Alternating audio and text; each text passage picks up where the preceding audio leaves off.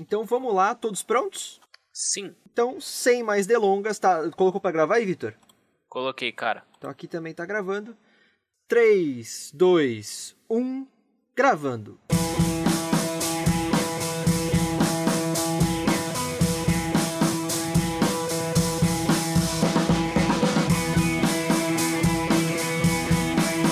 Versão brasileira Dublacast. Senhoras e senhores, meninos e meninas, está começando mais um episódio do Dublacast, o primeiro podcast brasileiro exclusivamente sobre dublagem. Eu sou o Teco Cheganças e tenho ao meu lado Victor Volpe. Eu sou a senhora Marocas. E aí, Tequinho, tudo bem, cara?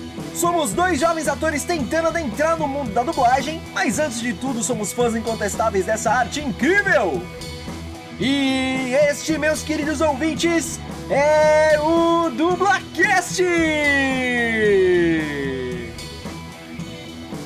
Um dos maiores nomes da dublagem brasileira em atividade, Mabel César começou sua carreira de dubladora em 1996.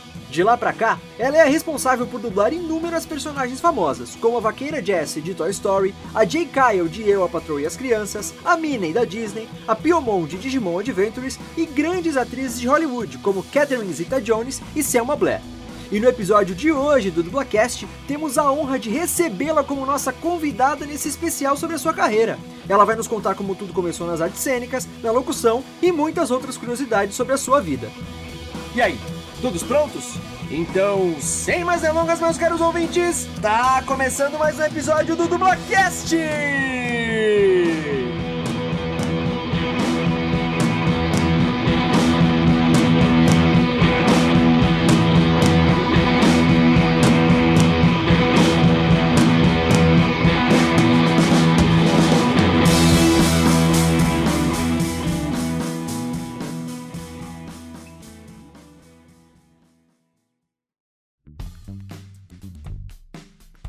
Galera, eu tô tremendo de nervoso aqui. Eu não sei nem como abrir esse episódio. Eu não vou nem enrolar muito não. Então, bom dia, boa tarde, boa noite para quem tá escutando esse episódio. Tá começando o episódio 36 do Dublacast. Vou aqui já chamar o Vitor. Vitor, como é que você tá, meu garoto? Tá preparado para hoje? Estou muito nervoso, cara. Muito mesmo, assim. Tipo, muito. tá muito nervoso. Eu acho que vocês já, já entenderam por que a gente tá nervoso, por que a gente tá tão ansioso assim. Mas antes de chamar nossa convidada, nossa homenageada desse episódio, vamos dar os recadinhos clássicos aqui do, do Dublacast, né? Pedir para vocês seguirem, compartilharem, comentar, curte, enfim, manda feedback pra gente nas nossas redes sociais, arroba Dublacast, tanto no Twitter quanto no Instagram. Também é, mandem e-mails pra gente para contato.dublacast.gmail.com e acessem o nosso site que é o www.mythicallab.com.br barra dublacast.html. O ponto .html ainda é necessário no final porque o site ainda está em fase beta. E, e sigam a Mythical Lab também, né, Vitor? Exatamente, sigam a Mythical Lab, que é a nossa produtora, eles que dão sempre a força maior aí pra gente quando a gente mais precisa. Arroba Mythical Underline Lab. Escutem o audiodrama também da nossa produtora, que tem a participação minha e do Teco, que é o Sampa Hill. Tá no Spotify e agora tá concorrendo ao prêmio no Intercom. E é isso. Então é isso, gente. Já vamos chamar a nossa convidada. Bom, eu acho que ela dispensa apresentações, mas de qualquer forma, ela é atriz, ela é dubladora, diretora de dublagem, tradutora para dublagem, locutora, professora, empresária, vlogueira, mãe de dublador, enfim. É, seja muito, mas muito bem-vinda, Mabel César. E, muito obrigada pelo convite, muito obrigada. que maravilha ter você aqui. Nossa, a gente tá sem, sem palavras, tá muito honrado. A gente sempre deixa muito claro aqui no Dublacast que somos fãs de dublagem acima de tudo, além de nós também sermos dubladores que estamos iniciando a nossa carreira bem no comecinho. E ter aqui uma das no... um, dos nossos ídolos na dublagem e um dos nossos das nossas referências como profissional na nossa profissão é assim, é fantástico. Então seja muito bem-vinda. Obrigado por ter aceitado o nosso convite. Obrigada, meninos. Realmente é um prazer estar aqui. Legal. Babel, como eu falei, você dispensa apresentações, mas caso alguém esteja vivendo fora do planeta Terra uns 25 anos, mais ou menos, por favor, se apresenta para essa galera aí. Tá. Bom, eu sou Mabel César, eu sou dubladora há 25 anos. Eu dou aula de dublagem há 20 anos, não mais até. Eu sou diretora de dublagem, sou diretora de voz, diretora de voz original, é, sou tradutora, você falou que eu era, mas eu na verdade não sou, não. Eu meto o bedelho na tradução dos outros para fazer uma coordenação, digamos assim. Mas eu não traduzo de fato. É, e sou agora, nos últimos quatro anos, fundadora também e dona da Sociedade Brasileira de Dublagem, que é uma escola de dublagem onde a gente ensina dublagem e tradução para dublagem e que muito em breve também vai ser um estúdio. Uou. É tudo isso aí. sou atriz, sou atriz, já fiz vários Portas dos Fundos, já fiz várias novelas na Globo, vários filmes, de vez em quando estou em cartaz. Eu, brinco, eu falo que eu brinco de tudo. Tá certo, tem que brincar mesmo. então, aquela, as nossas primeiras perguntas aqui no, no Dublacast costumam ser perguntas de praxe que você já deve estar tá cansada de responder aí em evento que você vai, em entrevista que você dá, mas uhum. são necessárias, né? Então, como, quando e por que você começou na dublagem? Você fez o seu primeiro curso de dublagem sem saber que tinha que ser atriz para ser dubladora? É verdade, assim? Ou, É verdade, nua e crua. Nossa. Eu tava amamentando a minha filha mais velha, a Luísa. Eu lembro da cena, sentada no sofá, amamentando e abrindo o jornal de domingo. Luísa César, que também é dubladora. Exatamente, que também é atriz, dubladora, cantora e tal, e dá aula de dublagem na minha empresa, que é a Sociedade Brasileira de Dublagem. Olha só. E aí eu tava amamentando Luísa, vendo o jornal de domingo na mão, e aí do jornal Globo, no Rio de Janeiro, porque eu sou carioca, mas moro em São Paulo já tem quatro anos. E aí eu vi uma, um anúncio de curso de dublagem. E parece que a voz de Deus falou no meu ouvido, o meu anjo da guarda soprou. E aí eu fui liguei para saber, liguei para o número que estava lá descobri que eu podia ir lá fazer uma aula experimental. Fui fazer aula experimental. Chegando lá, o professor ficou chocado. Ele perguntou se eu tinha dublado alguma vez na vida. Eu falei que não. Ele ficou, nossa, mas é porque é muito natural para você. E aí dali a minha vida mudou, comecei a fazer o curso. No meio do curso, eu descobri que ele não tinha sido honesto com a gente e ele não contou que tinha que ser dubladora para ser atriz. Tinha que ser atriz para ser dubladora. Meu mundo caiu até que eu falei, ok, é isso mesmo, não vai ter jeito, é isso que eu quero para mim. Eu vou virar atriz para ser dubladora. Na época eu era professora de primeira a quarta série no estado do Rio de Janeiro. Passei no concurso público e estava de licença maternidade. Eu já voltei a dar aula já sabendo que eu ia fazer teatro de tarde, dublagem aos sábados, porque logo, logo não, não era mais aquela vida que eu ia viver. E aí foi essa, essa vida de muita ralação durante dois, um ano e meio, mas é quando eu falo muita, imagina muita, triplica. Era muita, era assim, de morar, morar na Zona Leste, para quem é de São Paulo, é como se você morava na Zona Leste, dava aula na Zona Norte, tinha que ir para os estúdios na Zona Sul, e os meus cursos eram no centro, era tudo assim, numa época que eu não tinha carro numa época que não tinha celular, numa época que as pessoas falavam através de bip e respondiam pelo, pelo orelhão. É, e eu com uma filha pequena em casa e um marido alucinado na época, achando que minha mulher enlouqueceu porque ela vai virar atriz para ser dubladora. Foi assim. E aí, quando enfim eu virei atriz, eu já tinha, quando eu tive o registro, quando eu tinha um bendito registro na mão, é, eu, eu já tinha vários cursos de dublagem nas costas, porque eu não parei de estudar. E aí eu comecei a frequentar os estúdios enlouquecidamente, até algum abrir a porta para mim. E depois de muita relação, eu comecei a conseguir dublar nos estúdios menores, até que eu cheguei na Herbert Richards, consegui trabalhar lá. E quando eu fui contratada na Herbert, porque naquela época era contratado de carteira assinada mesmo, isso não existe mais hoje em dia. Quando eu fui contratada da Herbert Richards, eu pedi exoneração lá da escola que eu dava aula e passei a viver só de dublagem. Oh! e aí tudo começou. Nossa, gente, que, Exatamente. que história maravilhosa. É, você então pegou boa parte da Herbert, né? A gente fez um episódio uhum. contando a história da Herbert e é uma, uma puta história, né? O seu Herbert é um visionário, empreendedor na veia. É, vou até ouvir o podcast de vocês sobre a história dele, porque eu não, esse eu não ouvi. É, mas assim, um homem que trabalhava pra caramba, era um dos primeiros a chegar lá na Herbert, sempre muito bem arrumado, sempre muito gentil, e, e segurava a Herbert com mão de ferro, sabe assim? Tanto que quando ele ficou doente, e a gente via que a doença estava avançando, O que se falava pelos corredores era: não vai demorar, depois que o seu Herbert se for, não vai demorar muito, a Herbert vai também. E não deu outra. Um, um império que ruiu, né? Sim, é, e é, é uma coisa clássica que acompanhou gerações de brasileiros escutando os filmes versão brasileira Herbert Richards, né? Imagina, se você pensar hoje em dia, com o conceito que a gente tem de empreendedor, de empreendimento, de empresa, de startups até, você vê que tinha é, subsídio para aquela história, história e mão de obra para aquela empresa tá até hoje como um conglomerado tipo Rede Globo. Sim. A Herbert tinha tudo para ser um Projac da dublagem. E é impressionante como tudo foi ruindo, ruindo por má administração. É isso. Mas acontece. Uma pena. Uma pena, uma pena.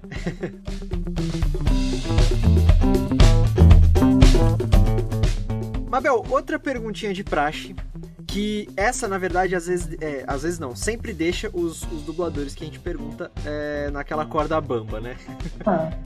Qual é ou quais são os seus personagens favoritos que você já dublou e quais, se você tiver, o que você menos gostou ali, ou não, nem o que você menos gostou, mas assim, o que não te marcou tanto, enfim.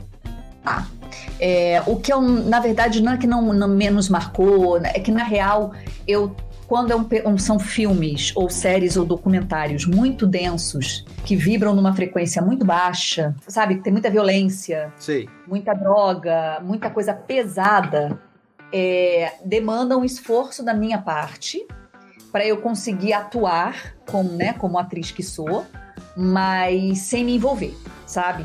Ah. E aí isso para mim é um pouquinho puxado. Tanto que teve agora recentemente, antes da quarentena, eu fui fazer um documentário que, em, vo, em voice-over. Vocês sabem, vocês sabem o que é isso? Sim. Voice-over? Sim, sim, sim. Aí, era um documentário de voice-over pro Netflix. E quando eu entrei no, no estúdio, o diretor falou assim para mim, Wagner Fagundes. Eu falei, do que se trata o documentário, meu amor? Me fala para eu poder... Aí ele, na boa, Mabelzinha, não se envolve. Falei, oi? É, eu já sei que você vai sofrer, eu já sei que é muito pesado, eu tô dirigindo isso há dias, meu estômago embrulhado é, quem dublou os personagens principais, eu falei a mesma coisa. É, a sua é pouca coisa. Então, assim, é um documentário terrível de, de pessoas que abusaram de crianças. Você é mãe. Então, assim, Mabel, sabe, quase que faz de olho fechado. É, é, é, é, documentário, tom jornalístico, faz como se não estivesse fazendo. Aí ele falou assim: não é isso, mas você entende o que eu quero dizer? Eu falei, claro, já entendi tudo, Vaguinho, deixa comigo. se porque distancia, né? Se distancia, porque senão eu fico com aquela energia e levo para casa, sabe? Então, assim, isso acontece. Então, esses são os que eu menos gosto, apesar de eu fazer. É, tem dublador que, de, que não faz, tem dublador que se dá, né? Tudo, e, aliás, eu fiz um vídeo sobre isso recentemente no meu canal, no canal da, da SBD, onde eu falei isso. É, o nome do vídeo é E se o dublador não, não, não aceitar a ideologia do projeto? Né? Não quiser dublar. Nossa. Eu poderia chegar lá e falar pro Vaguinho, Vaguinho, não quero fazer, e tudo bem. Sim. E tudo bem, não tem, não tem essa de ficar queimada ou das pessoas não te escalarem mais. Não, eu falei, eu, né? Para mim é isso. O que não te faz bem, você não faz, ponto e acabou. Mas nesse caso eu fiz e tudo bem. E os que eu mais gosto, cara, tem alguns aí que são pra vida, assim, do meu coração. Vamos lá. Eu apatroei as crianças, como não? né? Como não? Quase 10 anos dublando aquela mulher maravilhosa naquela série com um roteiro que eu tô pra ver um de tão bom. Tá no, no top dos melhores roteiros de comédia. É, inclusive, ela me ensinou muito a fazer comédia. Eu, a fazendo ela naqueles anos todos, eu aprendi muito a fazer comédia na dublagem. E tanto que é, fez um sucesso tão estrondoso que o SBT reprisava e reprisava e reprisava e reprisava, né? O Sim. SBT queria dar audiência, botava Chaves ou Eu Patroa as Crianças. É. até acabar os direitos de exibição e o Comedy Central comprar. É, outra, outra que não dá para não, não pensar é a minha, minha fofa da Jessie, da, do Toy Story. Foi meu primeiro personagem na Disney. Então, assim, quando eu ganhei o teste, eu queria, tipo assim, Oi! What? Eu ganhei! assim. E depois virou essa, essa coisa tão linda, tantos filmes, tantos curtas, e imagina, depois eu fiz voz de boneco, fiz voz de jogo, é muito é uma delícia. É, a Minnie, claro, também da turma do Mickey, que é uma história curiosa, porque quando eu fui fazer o teste, eu fiz teste para Margarida, e eu não passei, e eu fiquei triste porque eu queria fazer alguma coisa na turma do Mickey, claro, e não passei. E aí depois, na outra semana, o diretor me encontrou na, no, nos corredores da Delarte e falou assim: minha filha, vai lá na sala da produção e dá a sua disponibilidade, porque o Mickey vai começar na semana que vem. Eu falei, mas Pádua, eu, eu não passei, lembra? Aí ele, "O- oi? Eu não passei pra Margarida, você me contou. Ele, ah, eu te falei. Ah, não, você foi escolhida pra Mini. Caraca. Só isso. Mas o momento que ele passou, eu fiquei no corredor e pensando, what? De novo, sabe? e aí, hoje em dia, eu faço a, a, a Mini há mais de 10 anos já também. E eu sinto que eu, eu sei, eu entendo exatamente cada linha que, que escrevem para ela, sabe? Assim, de tanto que eu. Mudou os diretores, mudaram os tradutores, toda hora muda quem traduz, toda hora muda quem dirige, toda hora. Comecei a dublar no Rio, hoje em dia eu dublo em São Paulo, não importa. A essência da Mini já tá em mim, sabe? Assim, parece que é quase que eu adivinhasse o que ela vai falar ou, que, ou o jeitinho que ela vai falar, é muito louco isso. É, mas o que? Agora, recentemente, eu ganhei um presentaço que foi a detetive Sierra na Casa de Papel. Que delícia dublar aquilo, gente. Hum, sim, Que é sim. aquela É que eu não, eu não assisto La Casa de Papel. Acho que o Vitor assiste, né, Vitor? Eu assisti até a segunda temporada, mas É, ela entra na terceira, não é? É. eu não Depois dá uma a olhada lá. Que personagem incrível. Uma vilã, mas uma vilã que dá vontade de matar, esganar e amar ao mesmo tempo, de tão maravilhosa que é, que é aquela atriz. Nossa, foi um presente recente, assim. que Eu agradeço ao meu querido diretor Marco Aurélio. Foi aqui em São Paulo, É, do lado, ali na, na, Na Unidub, na Unidub, isso. Unidub. realmente. Começou em Campinas, e aí depois Netflix passou pra cá, e aí foi na Unidub. E, e Foi manteve... quando eu cheguei. Você sabe se manteve o restante do elenco de dublagem, que era de Campinas? Mantiveram, amor, mantiveram geral. Eles vêm, eles vêm Ah, que vieram delícia. de Campinas pra cá, tanto na temporada 3 quanto na temporada 4 que acabou de estrear. Ah, que delícia, cara, que legal. Que legal. O- É. Eles mantiveram então também o Thiago Guimarães, né? Que ele tá dublando, se eu não me É. engano, lá Uhum.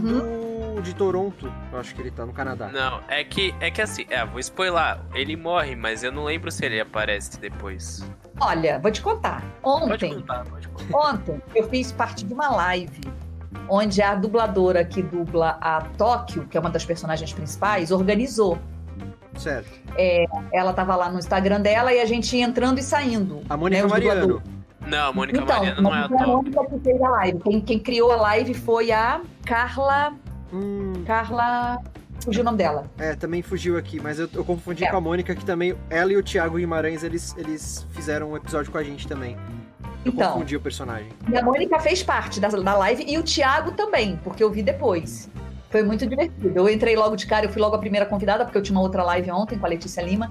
E aí eu entrei, fui a primeira, ela foi revezando com todo o elenco. E o Thiago fez parte, a Mônica fez parte.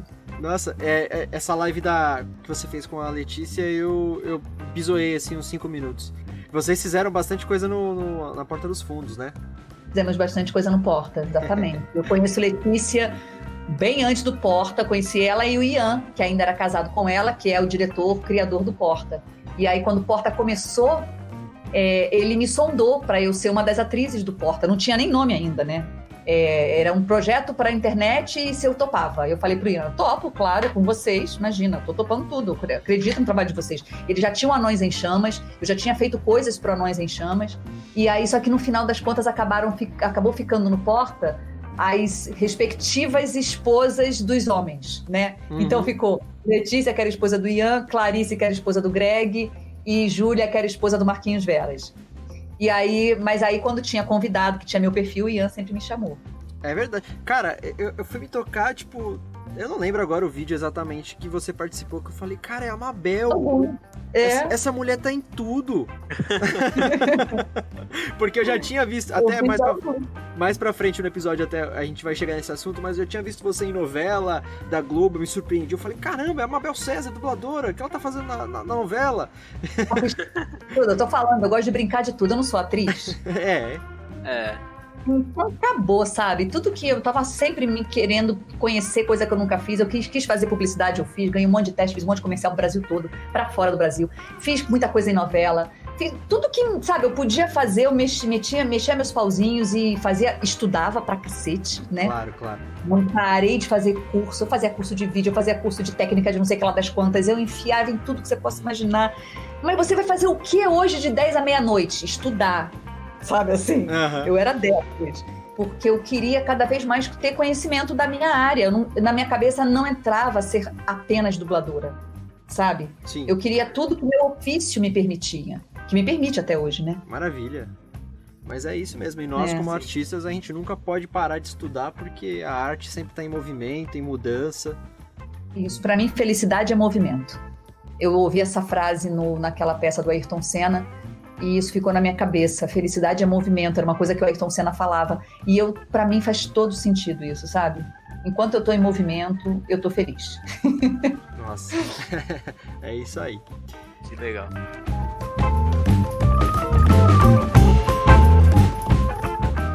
Você já falou um pouquinho, Mabel, assim, até na pergunta da- do que você. dos personagens que menos te marcaram, que você menos gostou fazer, você falou que não curte tanto documentário que é denso, né? Que são temas mais É. pesados, assim.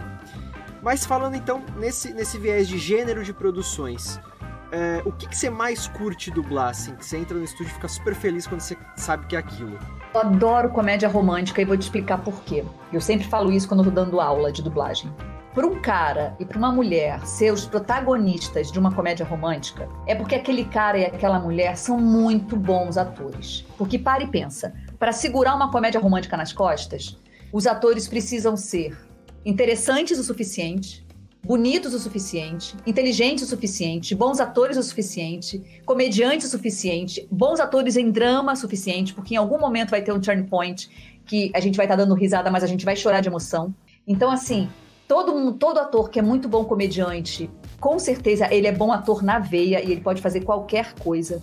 Então, assim, pra mim, fazer comédia, comédia romântica ou comédia, é o ápice da coisa do bom ator, que se você sabe segurar aquilo bem, você pode fazer qualquer coisa. Então, quando eu vejo uma comédia romântica, eu falo, yes! Sinal de que eu vou ser desafiada enquanto atriz, sabe? Que vai Aham. ser uma boa atriz que vai estar ali e que eu vou ter o meu trabalho de atriz também. Eu sempre falo que é, é como se fosse uma parceria. Eu com a que tá lá em cena. Então, eu falo, ai, é como se eu estivesse em cena junto com ela, sabe? Uma sensação muito louca. Não, e, e essa coisa de E- você aprender. Ah, desculpa, de você aprender com, com a atriz, com o ator que tá lá na tela e te dar experiência como ator, como atriz, é maravilhoso, né?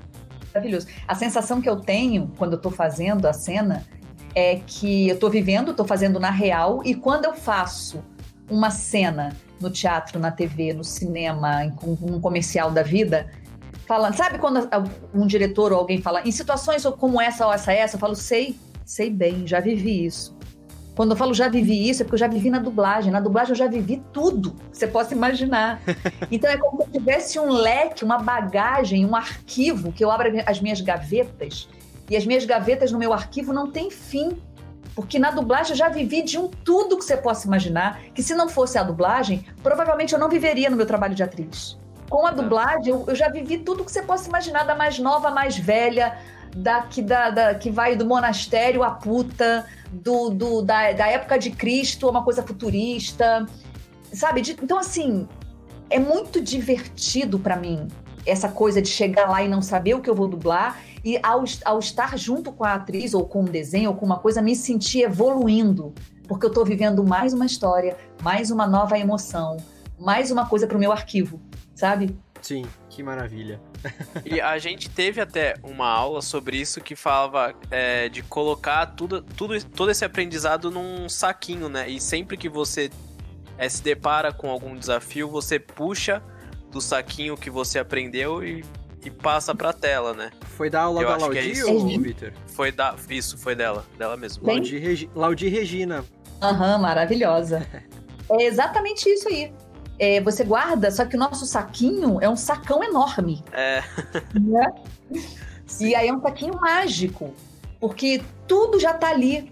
Então, assim, você ou, ou já tá ali, ou a base daquelas emoções estão ali, né? A base tá ali, você pode a partir dali criar novas coisas. Mas assim, é como se eu fosse muito vivida, sabe assim? Nossa, parece que eu tenho triplo da minha idade, uma coisa meio muito louca. Porque eu já vivi de um tudo, eu já vi de um tudo, sabe assim? Eu até brinco que sendo dubladora, sendo mulher e mãe, eu sou uma mulher maravilha, porque o que eu já vivi, meu filho, É perrengue mesmo, né? fiz nessa vida sendo mãe, mulher e dubladora, não dá pra contar. Porque essa sensação, sabe?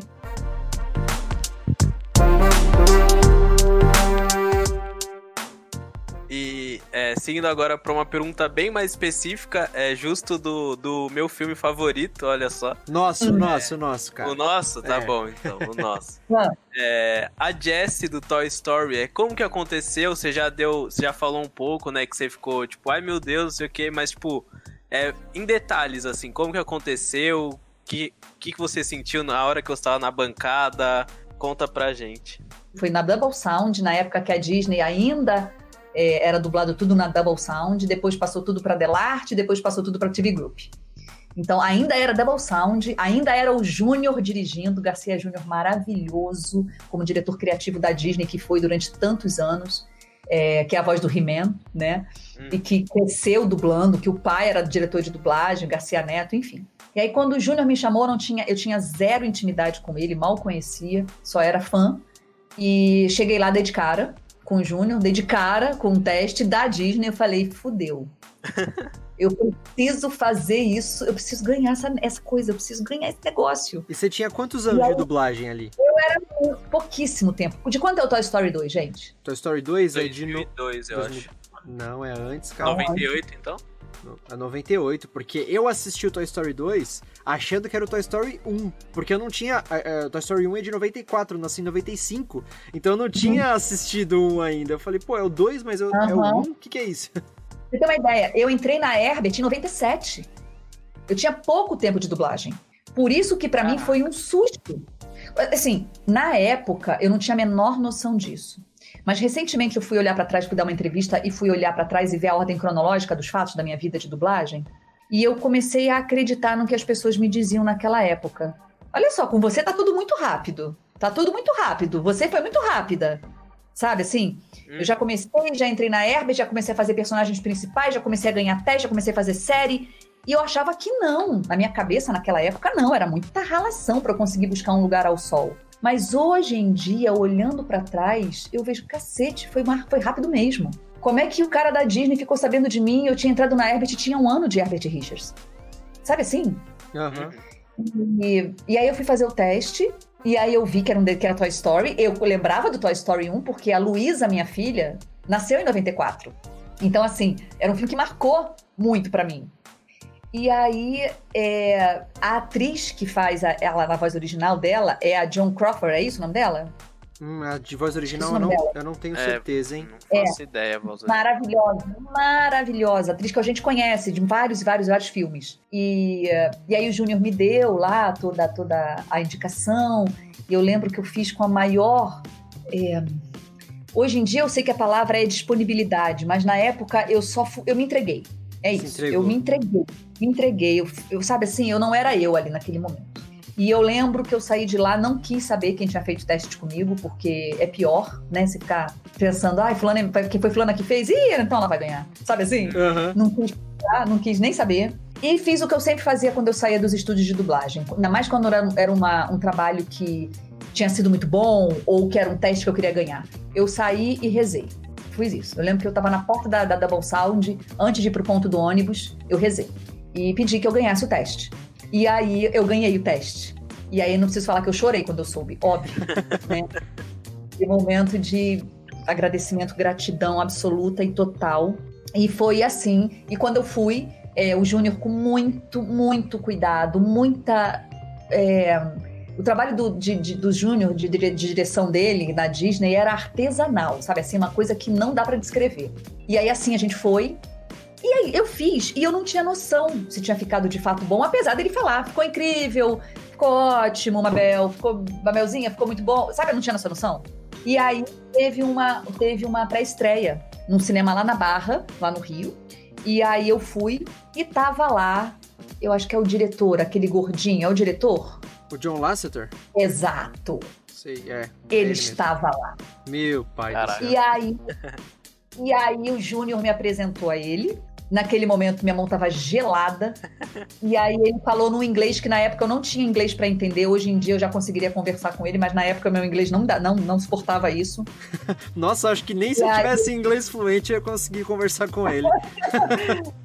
e aí eu pedi para alguém que estava perto traduzir, não lembro nem, foi nem o Júnior, foi alguém. E aí a pessoa falou assim: ele falou que ficou muito impressionado com o seu trabalho. É, você foi de uma verdade impressionante. Que isso. Ficou registrado assim em mim, sabe? E na hora eu não tinha essa noção. E aí veio o Mauro Ramos falar comigo: parabéns pelo trabalho, garota, pelo amor de Deus, tá incrível. E eu falava, eu não, eu, eu sabe, sabe assim, eu não tinha noção disso. Eu simplesmente fiz meu trabalho. Eu só fiz meu trabalho. E aí, muitos anos depois, assistindo Toy Story, já distanciada, já em outro lugar, eu vi, eu falei, nossa, realmente nem parece eu, sabe? Quando eu ouço lá o Toy Story 2, não parece eu. É, eu realmente estava ali muito à disposição da Jessie. E aí, depois, quando eu fui gravar o próximo Toy Story e as outras coisas, eu sempre dou um jeito de ouvir o Toy Story 2 para eu me lembrar não só da voz dela, mas daquela verdade que eu consegui achar naquele momento, sabe? E é, só era um pouquinho mais, só é um pouquinho mais desafiante para mim, porque quando eu vejo a imagem dela e ouço a voz dela na, no ouvido, a coisa flui. Mas, por exemplo, quando eu vou gravar Disney on Ice, é, a gente não tem imagem. A gente tem o texto, a gente tem o áudio em inglês e a gente grava por cima. Porque depois vai o pessoal, né? Os bailarinos dançarem lá no gelo e a sua voz fica ali fazendo parte do espetáculo. Só que quando eu vou gravar Disney on Ice, sempre a, a, a Minnie é a apresentadora junto com o Mickey. Então ela fala bastante. Ah. né? Só que primeiro eu faço a Minnie e depois eu faço a Jessie. O Júnior sempre pergunta: você quer fazer quem primeiro? Falou a Minnie, pelo amor de Deus. A ainda, Minnie, ainda a bem que a, mais. É, e a Minnie ela tem um registro de voz um pouco mais agudo, né? A Minnie já, como eu te falei, a Minnie já tá dentro de mim. Uhum. Eu faço ela toda semana, há muitos anos. Entendeu? Então, assim, a Minnie flui com uma naturalidade sem eu precisar. Ah, foi, vai, vai mesmo. Agora, a Jessie, eu sempre pego, falo, espera, vamos terminar a mini. Aí eu abro um áudio, vejo um vídeo dela para eu lembrar do jeito e tal. Aí eu ouço o original e a gente vai devagarzinho até eu chegar no que. É nem, às vezes ele fala, Mabel, tá bom. Aí eu falo, tá não, tá não, tá não, tá não, tá não. bom de novo, bom de novo, por favor.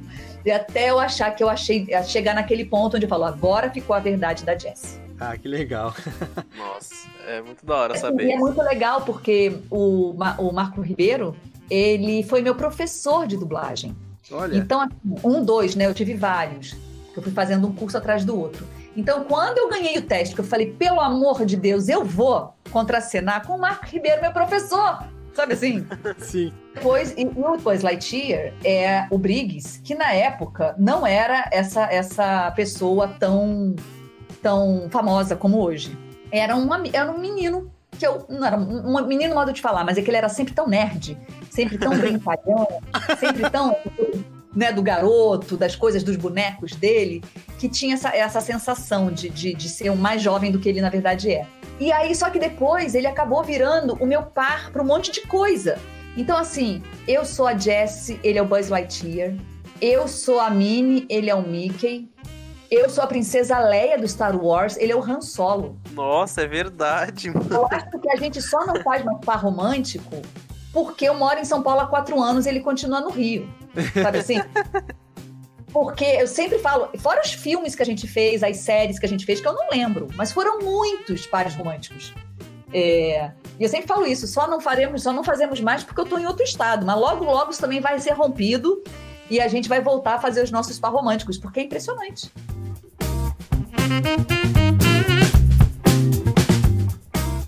Você já comentou também um pouquinho sobre a J. Kyle, né? Como é que você, que você é uma das que você mais gosta, né? Que você mais gostou dos personagens que você dublou. E como é que aconteceu a J. Kyle? Foi teste também? Ou foi mais uma. alguém te escalou direto? Como é que foi? Uma história muito louca. É, eu tinha pouco tempo de dublagem também, e eu sei disso porque a gente começou a dublar Eu Patroei as Crianças na Delarte, na casa antiga. Então, assim, a Delarte já está no lugar onde ela onde é há trocentos milhões de anos. Então, assim, para ser na casa antiga, foi no início da minha carreira de, dublada, de dubladora. Tanto era que eu me lembro de eu subindo, de eu subindo a, a, a, as escadas, era uma escadaria enorme, com a Luísa no colo. Não, com um carrinho de bebê, sabe, amamentando, era uma loucura. E, então, assim, foi muito no início. O Peterson, quem dirigiu, do início ao fim, Peterson Adriano, excelente diretor, excelente dublador.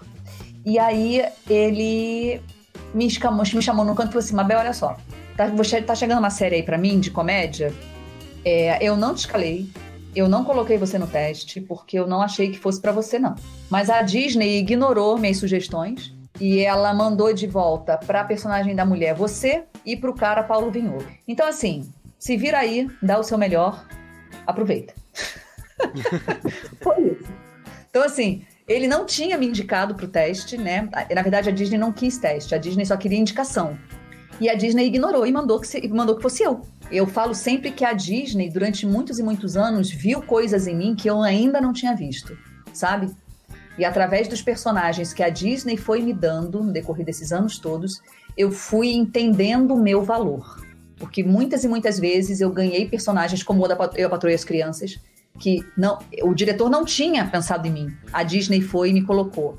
Na Jessie, a Disney foi e me colocou. Mary Poppins, quando a gente redublou o clássico, a Disney foi e me colocou sem teste. Simplesmente a diretora falou assim: Olha, você foi escolhida para fazer a Mary Poppins. Eu falei: Oi? Aí ela: É. A Disney ligou e falou que era isso. Então é isso, tá? A diretora meio grossa, assim, sabe? Eu falei: Ah, tá, amei. Então, assim, eu sempre brinco que a Disney foi me mostrando o meu valor, meio que acredita aí, acredita aí, acredita aí, minha filha, vai, sabe? E aí eu comecei a fazer a Patrulha das Crianças, difícil para um cacete dublar aquele negócio. Nossa, E o diretor me colocava de. Na dublagem a gente faz por períodos, né? Os estúdios. Uhum. Ou é de 8 às 15, ou de 9 às 16, ou de 9 às, 16, às 15 h 30, né? E de 15 h 30 às 21, de 15 às 22. Então o diretor, o Peterson, ele estava sempre de manhã. Então ele me colocava de 8 às 15. E eu, a gente só parava para almoçar, almoçava ali mesmo no, na comida que tinha no estúdio. E eu lembro que de, depois da, da, segunda ou terceira vez, eu cheguei para ele muito cheio de dedos, assim, com muito jeitinho, porque eu fiquei com vergonha de pedir. E hoje em dia eu pediria isso facilmente. Mas é que naquela época, como eu te falei, eu não tinha tanta experiência assim, então eu ficava meio sem jeito. Falava, olha, a sensação que me dá depois do almoço é que eu não rendo tudo que eu rendi na parte da manhã, porque ela é muito difícil.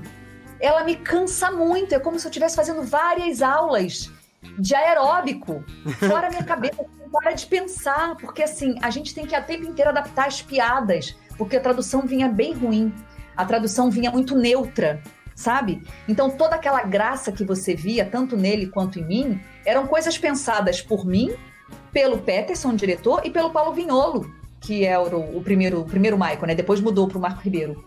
É, então, assim, tudo aquilo era pensado pela gente. A gente que quebrava a cabeça para fazer aquela piada funcionar em português, na versão brasileira. E aí eu comecei a ficar, eu ficava tão exausta, tão exausta. Aí ele falou assim: não, você tá certo, é difícil pra cacete mesmo. Mas é o seguinte. Mas você mora longe, você prefere vir dois, três dias, pegar toda essa, essa estrada, gastar essa gasolina? Eu falo, prefiro, prefiro. Prefiro porque eu tenho certeza que os episódios que foram, que vão ao ar, desses que eu faço depois do almoço, é como se não fosse eu jamais, porque eu já não tenho mais energia. Aí ele, beleza, beleza, beleza. E ele começou a me dividir, sabe? De três em três horas, para eu conseguir fazer um bom trabalho, de tão difícil que era. Caracas. É, nesse nível, de muito difícil mesmo, em todos os aspectos. Dublar é muito difícil. Quando você passa horas e horas e horas no estúdio, a sua cabeça vai fritando não é nem o corpo que já está exausto de muitas horas trabalhando, nem a voz que está cansada. Também, também. Mas a cabeça vai fritando, porque você começa. Dublagem é solução de problema né? Você tem um texto ali na frente, você tem uma imagem ali na frente, você precisa encaixar aquele texto naquela boca de qualquer jeito, em busca da labial perfeita, e aí se não bate, você tem que buscar sinônimos, botar palavra, tirar palavra, adaptar a piada, adaptar o texto, sem mudar a história, mas fazer adaptação com a máxima de verdade, o máximo de verdade possível, do trabalho de atriz para um trabalho de atriz em 20 segundos, em 20, né? Lu, vambora, minha filha, vambora. Próximo loop, próximo anel, próximo, próximo, próximo. Gente, é de fritar a cabeça, não é para qualquer um, sabe? É verdade. É, então, tem uma hora que vai dando tilt na cabeça. E em personagens muito puxados, como essa, tem, você tem que botar um limite em você, senão você passa a não render mais. E aí, puxando um gatilho pequenininho que eu acho legal de falar, é, uma vez eu conversando com um neurologista e explicando o que é dublagem e tal, ele falou para mim que ele acha que quando a gente dubla, a gente aciona partes do cérebro que a gente aciona quando está aprendendo uma nova língua. É um lugar muito específico do nosso Olha. cérebro. E ele falou que quem dubla não precisa ficar fazendo palavras cruzadas. Sabe aqueles senhores e senhoras que fazem palavra cruzada para manter a mente alerta uhum. e não envelhecer mentalmente? Quem dubla não precisa fazer palavras cruzadas. Porque haja visto as pessoas que, que dublam até 90 e poucos anos, quanto, como o Drew, né? O Drew tá dublando, dublou, tá com 100 anos agora, mas ele dublou até 90 e tal.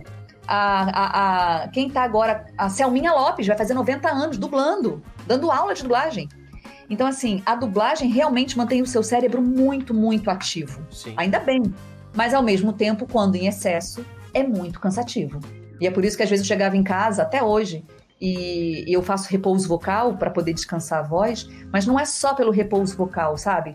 Eu fecho a boca para descansar a voz, mas no momento que eu fecho a boca, é como se eu também desligasse a cabeça e ficasse quietinha, me recompondo, inclusive energeticamente, para o dia seguinte. Faz sentido isso para vocês? Com Bastante. certeza, com certeza.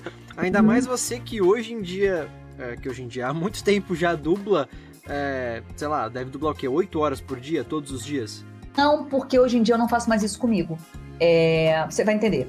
Uhum. Antigamente, eu, eu trabalhava enlouquecidamente e você, dublador, ganha por hora, não é por hora de estúdio, né? É a cada 20 anéis, mas a gente ganha por hora, né? Então, assim, a gente não sabe quanto a gente vai ganhar no final do mês, não é verdade? Sim, sim. É, a gente, conforme a gente vai ganhar, conforme a gente trabalha. Então, quanto mais a gente trabalha, mais a gente ganha. Então, tendo trabalho, a gente se joga para fazer um salário melhor.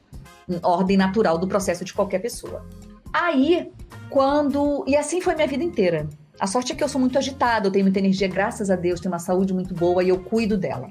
Mas assim, teve um dia, já tava namorando a Rayane, a gente não era casada ainda, e aí eu cheguei em casa, ela tava me esperando e eu desmaiei nos braços dela de cansaço.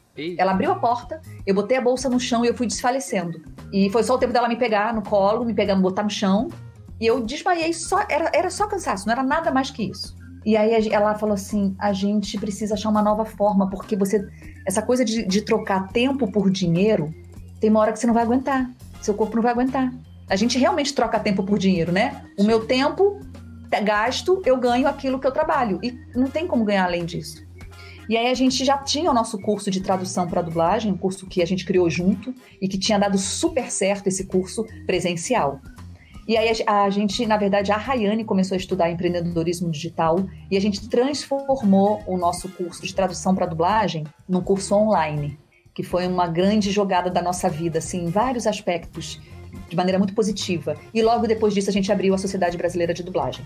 E aí hoje em dia, com todas essas vertentes que eu tenho e me mudando para São Paulo, onde eu vim morar num bairro onde ficam a maior parte dos estúdios, né? Você sabe, a do Brasil também fica nesse bairro. Sim, né? Uh -huh. Fica tudo naquela região. E no Rio de Janeiro não é assim. No Rio de Janeiro são todas espalhadas. Quando a Herbert era aberta, algumas ainda eram ali perto. São de Veracruz é perto, Delarte é perto, Audio News é perto. Mas depois que a Herbert fechou, as, as outras que foram abrindo, é tudo espalhado. É centro da cidade, é Barra da Tijuca, é Ipanema, é Copacabana, e a minha vida era muito corrida, não tinha tempo para nada. Quando eu vim para São Paulo, eu falei: não, eu quero uma qualidade de vida, eu quero morar perto dessa. Eu quero morar nesse bairro aí que os estúdios ficam perto. Que eu quero almoçar em casa. Eu quero não chegar. É, eu quero não chegar meia-noite em casa. Entendeu? Eu não quero não chegar às 10 da noite.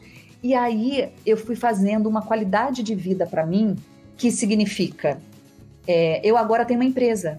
Então o meu, o meu, o meu dinheiro não vem só das minhas horas trabalhadas né? Vem também da minha empresa, faz sentido? Sim, uhum. sim. Hoje em dia eu dublo nos estúdios que eu escolho dublar e não nos estúdios que eu preciso dublar em todos eles porque eu tenho que fazer o meu salário. Sabe assim? É, mas é a ordem natural das coisas. Você chegou num patamar claro. que você consegue fazer isso. Mas assim, isso por conta da empresa. Tem muito dublador que tem o mesmo tempo de trabalho que eu, ou a mesma idade que eu, e continua fazendo é, é, isso que eu te expliquei, trocando tempo por dinheiro. Então, assim, é uma questão de escolhas, é uma questão de o que você coloca como meta na sua vida. Então, hoje em dia, eu não dublo mais todo santo dia, oito horas por dia, porque eu não quero. Então, se tem um dia que eu dublo pra cacete do início, do, do, de manhã até de noite, eu posso te garantir que no dia seguinte, de manhã, pelo menos, eu não dublo. Eu preciso descansar. O meu corpo, a minha voz, minha cabeça, entendeu? Uhum, então, eu vou, hoje em dia, eu me dou ao luxo que não é nem luxo, é uma questão de qualidade de vida, é uma questão de saúde. Por exemplo, tem estúdio aqui em São Paulo, no Rio isso não tem. Mabel, você pode quarta-feira de 21 às 22 e 30? Eu falo, cara, não. 22 e 30? Sair do estúdio 22 e 30 para uma pessoa que começou, acordou às 7, às 6, sabe? Nossa, é muito Gente, tempo, né? é- sabe assim? E, e é normal. Aqui em São Paulo, isso é normal. Só que É. pra mim não é normal. Antes de eu começar a dublar efetivamente, é, eu não sabia que, que tinham escalas tão tarde assim. Eu achava que era tipo horário comercial. Sete horas no máximo era a última escala. Hum, E aí eu me assustei quando eu vi que tinha escala. Eu, quando eu fui um dia, eu, eu tive uma escala sábado, era três e meia, eu acho. Três e meia, das três e meia às quatro e meia. E tinha escala. a- não, minto, era sábado às 6 horas da tarde. Tinha escala Uhum. até às sete e meia. Eu falei, cara, que que é isso? Não sabia que Isso. tinha. Isso, isso é muito comum e em São Paulo é mais puxado do que no Rio. É, eu lembro de uma vez de um trabalho que tinha que ser entregue, não sei o que lá, na minha personagem, e eu naquele dia não tinha, de pelo amor de Deus, Mabel, tem que ser nesse dia, tem que ser por conta da entrega. E eu falava, pelo amor de Deus, pode ser na hora do almoço, eu não almoço, eu vou no almoço, tentando quebrar o galho, né? Na hora do almoço já tem gente, pode ser às sete. Eu falei, mas você falou que às sete da noite já tem gente. Ele, não, da manhã. Nossa. Aí eu lembro que eu falei, não, meu amor, às sete da manhã eu tô acordando, não faz isso não. não, a gente dá um jeito, a gente chama o operador. Falei, não, não quero que você chame nem operador, nem diretor, nem ninguém. Às sete da manhã as pessoas estão acordando para ir para seus trabalhos ainda, sabe? Então, assim, se, se é uma questão, se é uma diária de cinema, é diferente. Quem faz cinema sabe. Aí chega lá às 5 e meia toda a equipe que vai gravar até 5 da tarde, né? São 12 horas de diária. É uma coisa, é um projeto específico, é diferente quando você faz cinema. Mas na dublagem, se você não toma conta disso, essa roda viva te engole, sabe? E se você não se coloca, ó, não, sete horas eu tô acordando, ou então dez, dez e meia da noite não é horário de ninguém sair do estúdio, porque a gente começou de manhã, a gente não começou às três da tarde. Eu não acordei às 10, 11, almocei com calma, fiz alguma coisa, resolvi vida, comecei no estúdio às três. Não, eu acordei às sete, comecei no estúdio às nove, trabalhar até às 22 e 30, sabe assim? Então, assim, hoje em dia eu me cuido é, e, e me dou ao luxo. Eu acho que mesmo que eu não tivesse a Sociedade Brasileira de Dublagem, eu já não aguentaria mais esse pique, sabe? Porque eu acho até desumano. E é uma questão de escolha. Se você quiser trabalhar e enveredar por esse caminho, sempre vai ter gente que te escale, sempre vai ter estúdio que trabalha assim, mas também tem o outro lado das pessoas como eu, que gostam de viver. e acha que o né? E que assim, o trabalho não é a minha vida, o trabalho é uma parte da minha vida, né? Então, assim, do, 22 e 30 não. Então, sábado 8 da manhã? Não. Sábado 8 da manhã, não. Sábado meio-dia eu posso até ir, né? Se eu não Pensar, tiver. É. E aí tudo bem para fechar um projeto, para dublar um filme que só tem no sábado, tudo bem, mas 8 da manhã, ué, você não vem? E fazem uma voz, uma cara de que, como assim? Não? Ué, não é normal? é muito louco.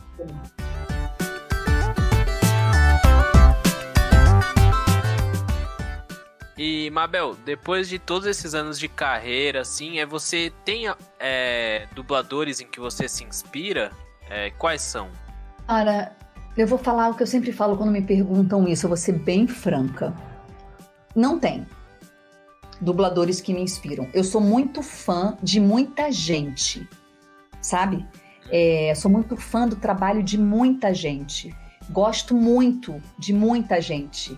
Mas eu me inspirar mesmo, eu me inspiro nos atores que eu gosto de trabalhar, ou que eu vejo na, nos cinemas, ou os atores que eu vejo em cena, ou os atores conhecidos meus ou não conhecidos que eu tô vendo na televisão. É, na dublagem, é, pode parecer pretencioso isso, meninos. Não, não, não, não. Relaxa. De forma nenhuma. Mas, mas é que o que eu vejo é que a entrega da maior parte dos dubladores vai até a página 2. E não é assim que eu gosto de trabalhar e nem é assim que eu pautei a minha carreira. Então, é, quando eu vejo o trabalho de vários amigos meus, colegas meus, nesses 25 anos, os das, os das antigas que eu cheguei a dividir bancada, que já morreram, são todos incríveis. Tem uns que eu gosto mais, outros eu gosto menos, outros eu babo ovo. Mas assim, não tem nenhum que eu fale, nossa, esse, esse dublador me inspira, sabe? Sei, nossa, sei. eu me inspiro nele, eu me inspiro no que ele faz, na modo como ele. Não tem, gente. É, tem pessoas que eu gosto, admiro pra cacete e adoro ser colega. Mas inspirar, não. Porque é isso, eu acho que eu tenho uma visão um pouquinho diferente da maior parte dos dubladores, sabe? E o modo como eu levo o meu trabalho, como o modo como eu, como, a, como eu vejo a dublagem, o modo como eu. E assim, nenhum demérito, eu não tô, não, não tô me colocando no, é, naquele lugar de eu sou melhor que todo mundo, eu sou melhor porque eu vejo dessa forma, porque não é isso. Claro, claro. Não sou melhor que ninguém, tá todo mundo fazendo seu caminho, tá todo mundo vivendo a verdade que acredita. Mas do jeito que eu vejo a dublagem, eu não tenho ninguém que eu olhe e falo, nossa, como você me inspira. Sabe? Não tem. São, são formas Mesmo. de trabalho diferentes. Você tem uma visão de É, trabalho e acabou. É Maravilha. isso. É nóis.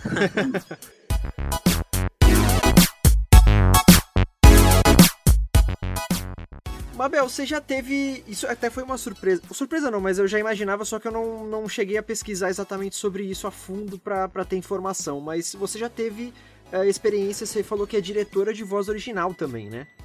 De várias, é. Então, o que, que você fez de voz original? Cara, Eu fiz muita coisa de piloto que não foi ao ar.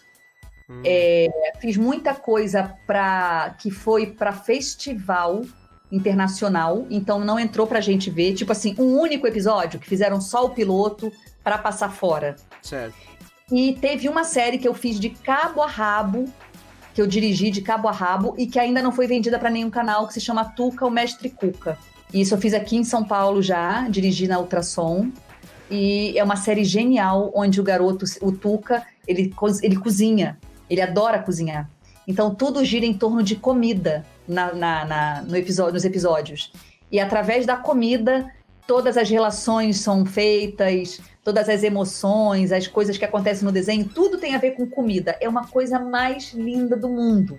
Que da hora. E isso ainda não foi ao ar. Entendi. Então, assim, e eu faço voz original como atriz. Então, tem um desenho que eu esqueci o nome agora. Eu sou péssima de nome, tá, gente? É por isso que eu não lembro o nome de nada. É, fora esses pilotos que eu te falo, que a gente faz muito piloto, que você que não vem pra cá, a gente não fica sabendo, né? A gente aqui no Brasil. Sim, sim. Porque a gente faz o piloto, eles animam e vai rodar festival mundo afora. Às vezes não é para passar no Brasil nunca mais mesmo. E às vezes sim é para passar se eles conseguirem verba para fazer. Entendi. Entendeu? É, Então, eu tô sempre fazendo. Nossa, eu ainda vou fazer um curso com a, com a, com a Mel, porque, a Melissa, porque é, eu me interesso muito sobre é, esse lado de voz original, assim, sabe? É uma delícia.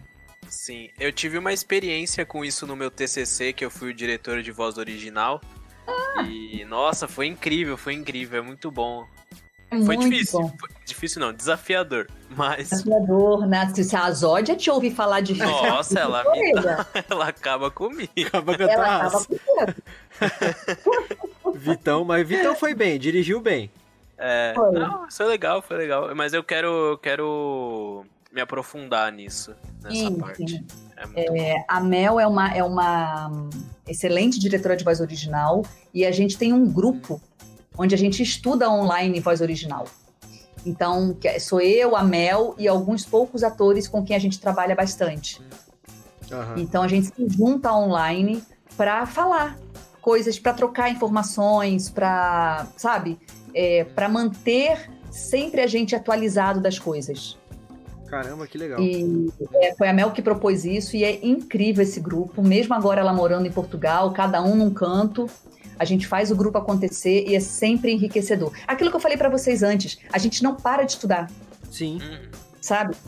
Quem é assim, quem tem essa veia, quem, quem pensa dessa forma, acaba que vai, é, os caminhos vão se abrindo, sabe? Das co as coisas vão acontecendo, porque a gente está sempre em movimento. E aí, quando a gente, a gente tá pronta, quando a oportunidade aparece, a gente está pronta para aquilo. Foi Sim. assim com voz original. Eu nunca imaginei dirigir voz original. De repente me chamaram. Um o cara me viu, eu estava fazendo uma coisa com a Mel, o que que era, de um teste. A Mel me chamou para um teste que não rolou o negócio, se eu não me engano, era da Grande Família, iam transformar a Grande Família em desenho. Acho que era isso. E aí eu fui fazer teste. É, Nossa, tô rindo porque ia ser aí? engraçadíssimo. mas olha isso. E aí eu fiz teste pra Bebel, pode ser? Eu não lembro agora, gente, faz muitos anos. E aí, e a Mel foi pro Rio, eu namorava no Rio, a Mel foi pro Rio dirigir, me escalou, eu fiz o teste. eu não fiquei na personagem, segundo ela, porque te, eles adoraram o meu teste, mas tinha uma outra atriz que encaixou mais a voz. A voz dela era mais encaixada no personagem. Mas dali, um cara que estava na equipe gostou de mim, gostou do que me viu fazer, falar e tal, e me chamou para dirigir o projeto dele, de voz original. E eu nunca tinha dirigido voz original. Aí eu falei, ok, vamos lá. Mais um Aí desafio. Eu fui, cheguei... Mais um desafio. Aí eu cheguei pra Mel, falei, preciso de uma consultoria. Aí ela, beleza. Falei, quanto é? Como é que a gente pode fazer online? Eu tô no Rio, você tá em São Paulo, como é que a gente pode fazer? Ela me deu o valor dela, a gente marcou, ela me deu essa consultoria para eu entender do riscado, porque assim, o que eu sabia era do que eu fazia, mas eu nunca tinha dirigido. Aí eu comecei a pesquisar, estudei, fiz essa consultoria e meti as caras. Dali eu nunca mais parei. Alguém que falava para alguém, que me chamava para alguém, que me indicava para alguém, sabe? Quando eu via, ou eu tava fazendo voz original, ou eu tava dirigindo algum piloto. Que legal. Então, assim, é, e hoje em dia a gente tem esse grupo que a gente estuda. Eu tenho Melissa, certeza que o trabalho de voz original ainda vai crescer muito no Brasil.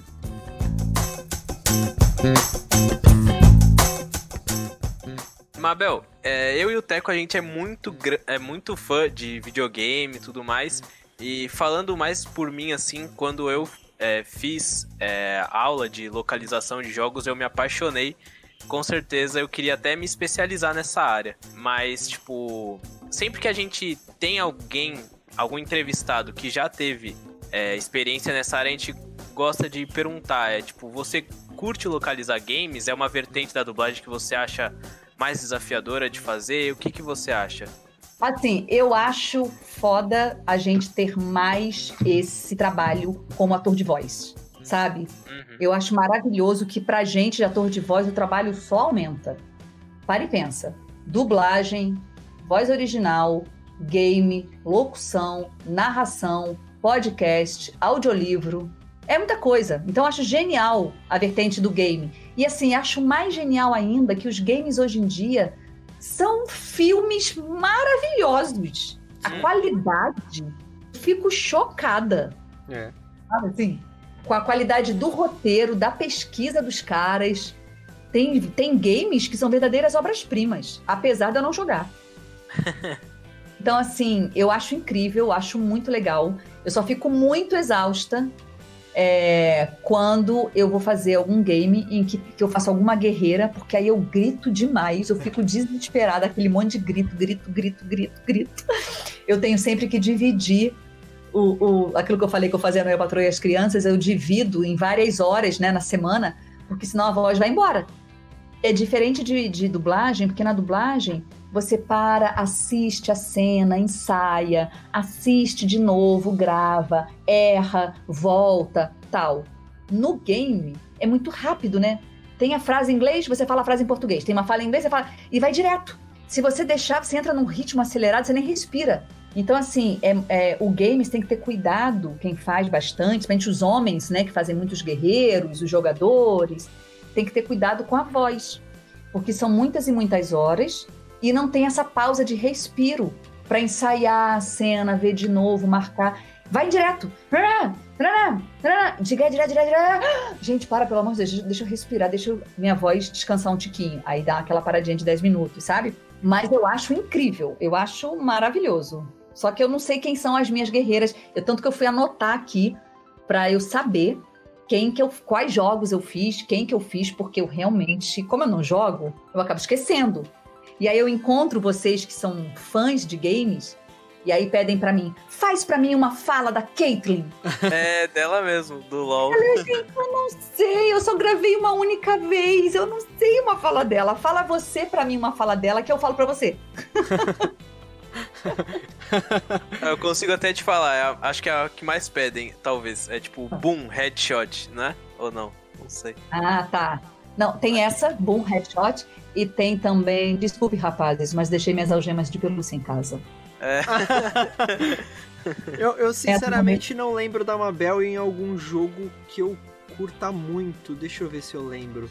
Ó, eu anotei aqui, quando eu pedi para um fã me mandar, eu falei assim: você sabe os jogos que eu fiz? Ele falou: sei. Ah, Assassin's Creed. Então, tem, ó, eu fiz League of Legends, Assassin's Creed, Assassin's Creed. Rainbow Six, World of Warcraft, Overwatch e Horizon Zero Dawn. Ele me escreveu assim. É, desses, desses todos, o que eu mais gosto é Assassin's Creed. E é. tem um novo que vai sair, mas eu não posso contar. Ah! tá certo. Tem potencialidade, gente, não dá. É, tá certo, tá certo. Tudo bem, a gente entende. A gente entende.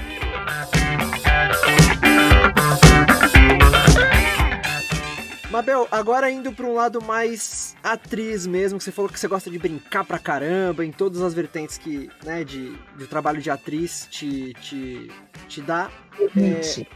Te permite, exatamente. Você já participou de algumas novelas, né? Inclusive, ah. eu, a primeira vez que eu, que eu liguei a tua voz ao teu rosto foi numa novela da Globo, como eu tinha comentado. E você fez já peça de teatro, sketch pra internet, e, enfim, muitos outros projetos. Você curte se jogar em tudo que envolve o ofício de atuação nas artes cênicas, né? Eu adoro. E, e, e isso te, te, faz uma atriz mais completa, de certa forma? Eu me sinto mais. Eu me sinto. É isso aí, eu me sinto completa. É como se falasse assim: não, não sobrou nada que eu não tenha vivido. Uhum. Sabe? Já vivi de um tudo. É, nesse, no sentido de atuação. Né? É claro que eu gostaria de ter feito uma personagem maior numa novela, uma personagem maior num filme. Mas como eu nunca foquei minha vida muito nisso, porque a minha vida sempre foi muito tomada pela dublagem, né? Então tudo bem. Assim, se eu tivesse focado toda a minha energia em TV, com certeza eu teria feito muito mais. Ou cinema, ou teatro. Mas como eu estava tão focada em dublagem, dando aula, sendo diretora, depois voz original, o, o tempo que me sobrava, eu permeava dessas maneiras todas aí e, tava, e, tá, e foi tudo ótimo para mim. E assim como continuo pretendendo permear. Muita coisa eu nego, muita coisa eu não faço lá na, na, Globo hoje em dia, porque eu tô em São Paulo. E aí, quando eles me chamam em cima da hora, não dá tempo de organizar. É, teatro, eu também neguei uma coisa recentemente, porque eu ia tomar muito do meu tempo os ensaios, e com a Sociedade Brasileira de Dublagem, eu tive que botar na balança. Mas assim, ainda vai rolar muita coisa, eu tenho certeza, porque isso me, me faz feliz. Com certeza. Sabe? Me faz feliz. E além de tudo isso, né, além de você das artes cênicas, né, com a voz você também se tornou a primeira locutora da maior emissora de televisão do Brasil, que é a Rede Globo. E numa sociedade com todos os problemas sociais que a gente tem, né, essas coisas, estigma da mulher, enfim, como é que é para você ter se tornado a primeira locutora da Globo? Eu acho, primeira locutora e até agora a única, né? Até é, agora não, não teve outra, né? Assim, eu acho que o grande marco da parada foi porque é, até então, numa emissora aberta, não, te, não tinha uma voz feminina. Olha isso. É loucura, né? né? Quando eu entrei na Globo, é, logo depois teve aquela, aquela grande comemoração de 50 anos da Globo. Então, assim, do início da emissora até quase 50 anos, só tinha voz masculina. Na real, só tinha uma única voz, que é o Dirceu, que ainda tá lá. então, assim, cacete, como assim? Então, quando eu comecei a fazer os testes, eu não sabia para que que era. E eu sabia que era para alguma coisa lá dentro. E estavam pedindo testes para dubladoras, locutoras, e eles mandavam mais frases, e a gente fazia. E mandava por e-mail.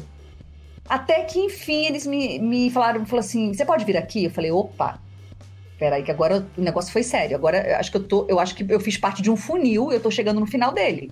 E foi isso mesmo. Quando eu cheguei lá na reunião, lá no Jardim Botânico, na emissora, onde são gravados são jornais, eles falaram aí, ó, seguinte, vai começar uma novela nova, das seis, chamada Joia Rara, e a gente quer uma voz feminina para as chamadas da Joia Rara.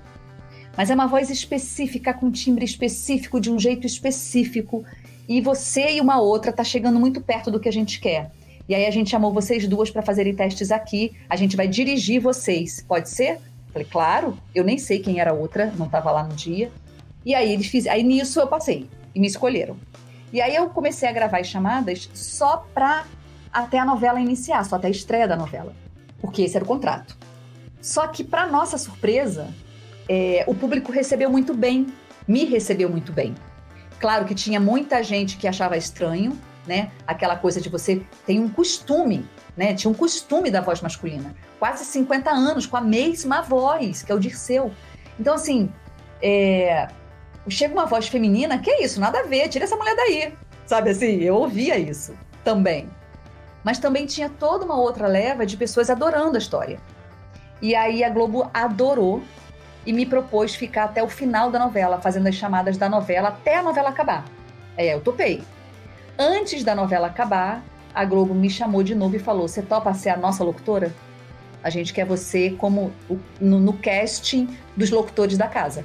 E aí eu topei e eu tô lá até hoje como a única voz feminina numa TV aberta. Depois eu soube que no SBT teve, depois eu soube que também teve na Manchete, Rede TV. É, depois eu soube que eu, a, a, da SBT me escreveu e falou que se inspirava em mim, a gente virou amiga de Instagram, muito legal.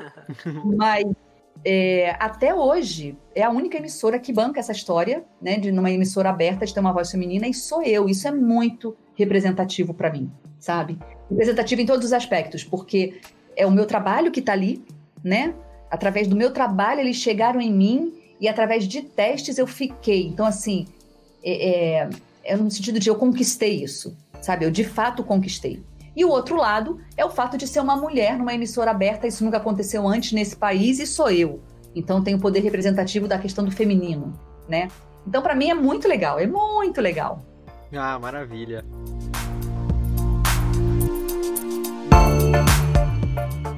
É, e Mabel, é, você já falou muito sobre a Sociedade Brasileira de Dublagem aqui no Dublacast, mas é, o que é a Sociedade Brasileira de Dublagem? Como foi a ideia da sua criação? Conta pra gente um pouco mais sobre isso.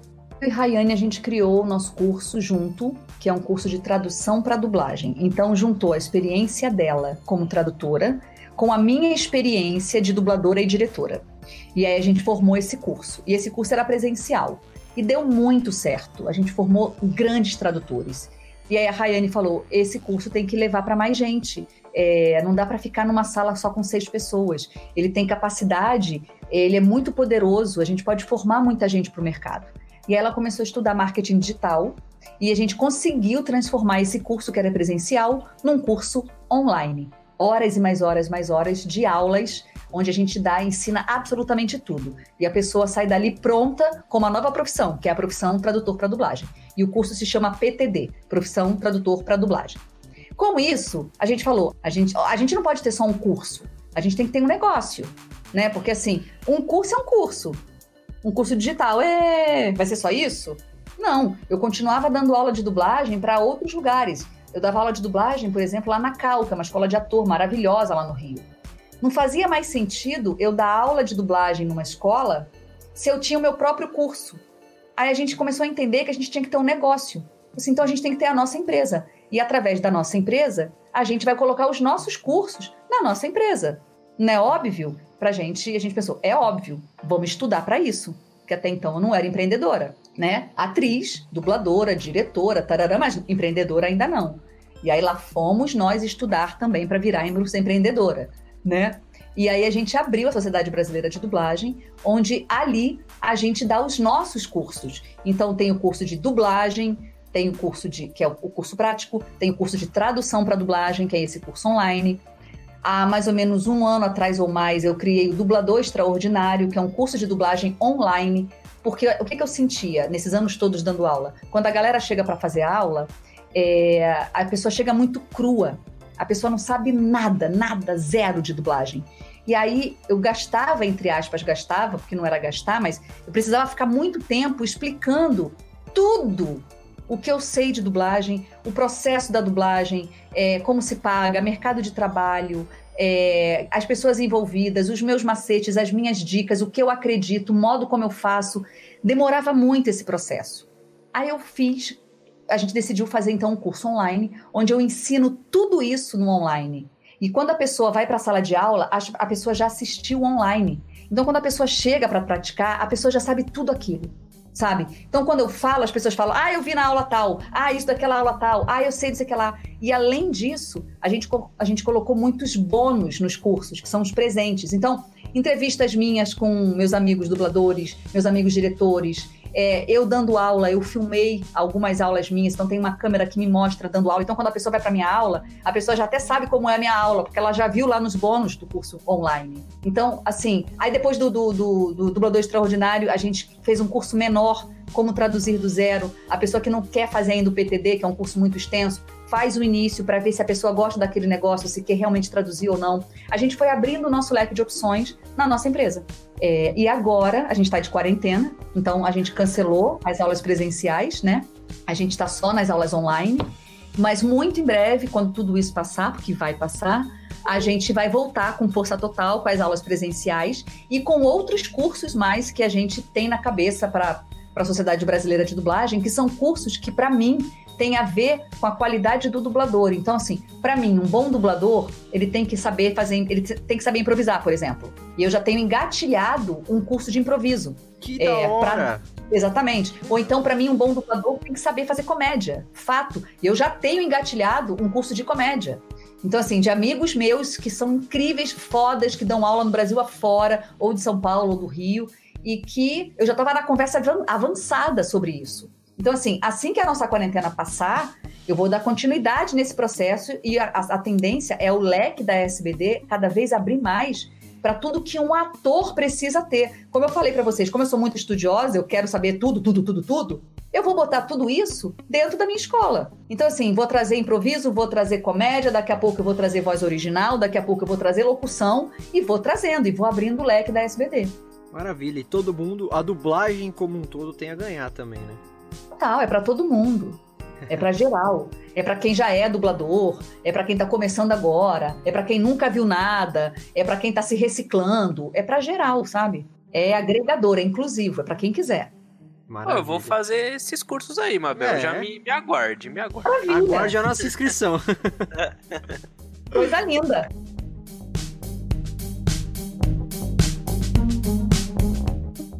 Gente, estamos chegando aí quase no finalzinho desse episódio, o episódio 36 do Dublacast, com a nossa queridíssima convidada especial, essa, essa mulher que é nossa. é um ídolo pra gente na dublagem, como fãs e como profissionais também, Mabel César. E, Mabel, agora aquela pergunta. Pergunta de frente com Gabi aqui. Ah. a Mabel César é, hoje, realizada na dublagem? Total e completamente. Total e completamente. Não é que eu não, não, não é que eu tenha já vivi tudo que eu tinha para viver. Não, não é isso. Claro. Mas assim, é, eu já fiz tanta coisa que assim, aquilo que eu falei para vocês no início aqui do, do, da nossa conversa, é, eu já vivi tantas histórias, já passei por tanta coisa, falo, nossa, me sinto uma privilegiada, sou muito grata por tudo isso, sabe? Quero ter saúde para viver ainda o triplo, mas tudo que eu já vivi já me fez muito feliz. Então é nesse lugar que eu falo do realizada, sabe? É no, no lugar dos. Fui muito feliz nesse tempo todo, sabe? E foi justamente nessa, é, nessa pegada aí que eu, que eu também propus essa pergunta. De, uhum. de, dessa questão de você. Tudo que você fez, você tá feliz com o que você fez? Você chegou total, no patamar. Total. É, Maravilha. total. Maravilha. Total. É, Imabel, você tem alguma. para finalizar, você tem alguma história engraçada, interessante que você pode contar pra gente sobre os bastidores da dublagem? Cara, tem que pensar, deixa eu pensar. Eu não tenho uma memória muito boa, te falei já, né? ah, deve ter milhares, né, cara? Tem várias, muitas histórias. Tem duas, lembrei de duas. Ó, vocês estão no lucro, hein? Primeiro, Elcio Romar e Hélio Ribeiro. Dois dubladores, diretores do Rio de Janeiro, muito amigos na Herbert Richard, na, na, na, assim que eu entrei na Herbert, o diretor ainda ficava na sala junto com o dublador. Isso já não existe há trocentos anos, mas naquela época ainda era assim. Então os estúdios eram muito grandes, a bancada lá em meia lua, eu ficava lá de frente para a TV e a mesa do diretor ficava atrás da gente, no cantinho. Isso foi assim durante muitos anos, tanto no Rio quanto em São Paulo. E aí, eles, o Hélio e o Elcio, eles tinham uma brincadeira surreal que é o seguinte: se o Elcio estava sentado dirigindo, o Hélio, do nada, invadia o estúdio, pegava o script do Elcio, o script do filme, né, que tinha um lá para mim, eu dublando, e um script com o diretor. Ele pegava o script, saía, ele entrava assim, ele batia na porta, pá! Saía entrado, gritando, ah! Pegava o script, jogava todo pra cima e saía do estúdio. Nossa senhora! Era sensacional! Eu vi essa cena acontecer algumas vezes. Eu tá dublando e o Hélio dirigindo, e o Elcio entrava e fazia isso. Ou eu tá dirigindo com o Hélio, ou vice-versa. O Elcio chegar e, fazer. Gente, era surreal Era assim, primeiro um susto, você levava um susto absurdo. Um xingando o outro com todos os palavrões que você possa imaginar. Enquanto eu ia rindo, chorando de rir, me ajoelhando no chão, catando o script, botando na ordem de novo. Sabe assim? Gente, sensacional. Assim, só vendo pra ver que coisa mais engraçada. E outra história que eu dublei é que o Briggs, sempre muito louco, é, durante muito tempo ele vivia com uma, com uma câmerazinha dele, que ainda não era celular, era uma câmera mesmo. E aí e ele filmava a gente na, no pátio da. Não, dentro do estúdio, não, não podia, nunca pôde. Mas assim, no pátio da Herbert, ele adorava fazer umas histórias. E aí eu vou até catar esse vídeo, ver se ainda acha esse vídeo. E aí tava de noite, pátio da Herbert, a luz não tinha queimado uma luz, não tava meio escuro, assim, o pátio. E ele uhum. falou assim: Mabel, vamos fazer tipo um filme de terror? Falei, ah, Jesus, o que você tá inventando, Briggs? Ele falou o seguinte: é, a gente, tá, você vai entrar agora? Eu falei, não, ainda tô, na, ainda tô esperando pra. Ainda não tá na minha hora. Ele. É, faz o seguinte, vai lá no banheiro, é, aí sai do banheiro e aí a minha câmera é como se fosse um monstro. Aí você olha pra minha câmera como se a câmera fosse um monstro. E aí você sai correndo como se o monstro fosse te pegar. E eu sigo você, que na verdade a câmera é o monstro. Eu falei, fechou. Não tinha ninguém no pátio. Lá fui eu pro banheiro fingi, dei, um, dei dois minutos, saí, tava lá ele, aí eu fiz a cena, né? Gritando. Ah, socorro, monstro! E a câmera atrás de mim balançando, e eu correndo pelos, pelo pátio da Herbert, naquela coisa meio escura. E aí, eu não lembro se o final parece que ele me atacou ou se ele foge, eu não lembro disso. E eu lembro de, de, de ver esse vídeo surreal, divertidíssimo, e depois perdi foi bom você ter lembrado disso, que eu vou perguntar pro Briggs se ainda tá no canal no YouTube, se ainda consigo achar isso. Coisas de Guilherme, que sempre foi um nerd que adorou, que adora criar historinhas, né?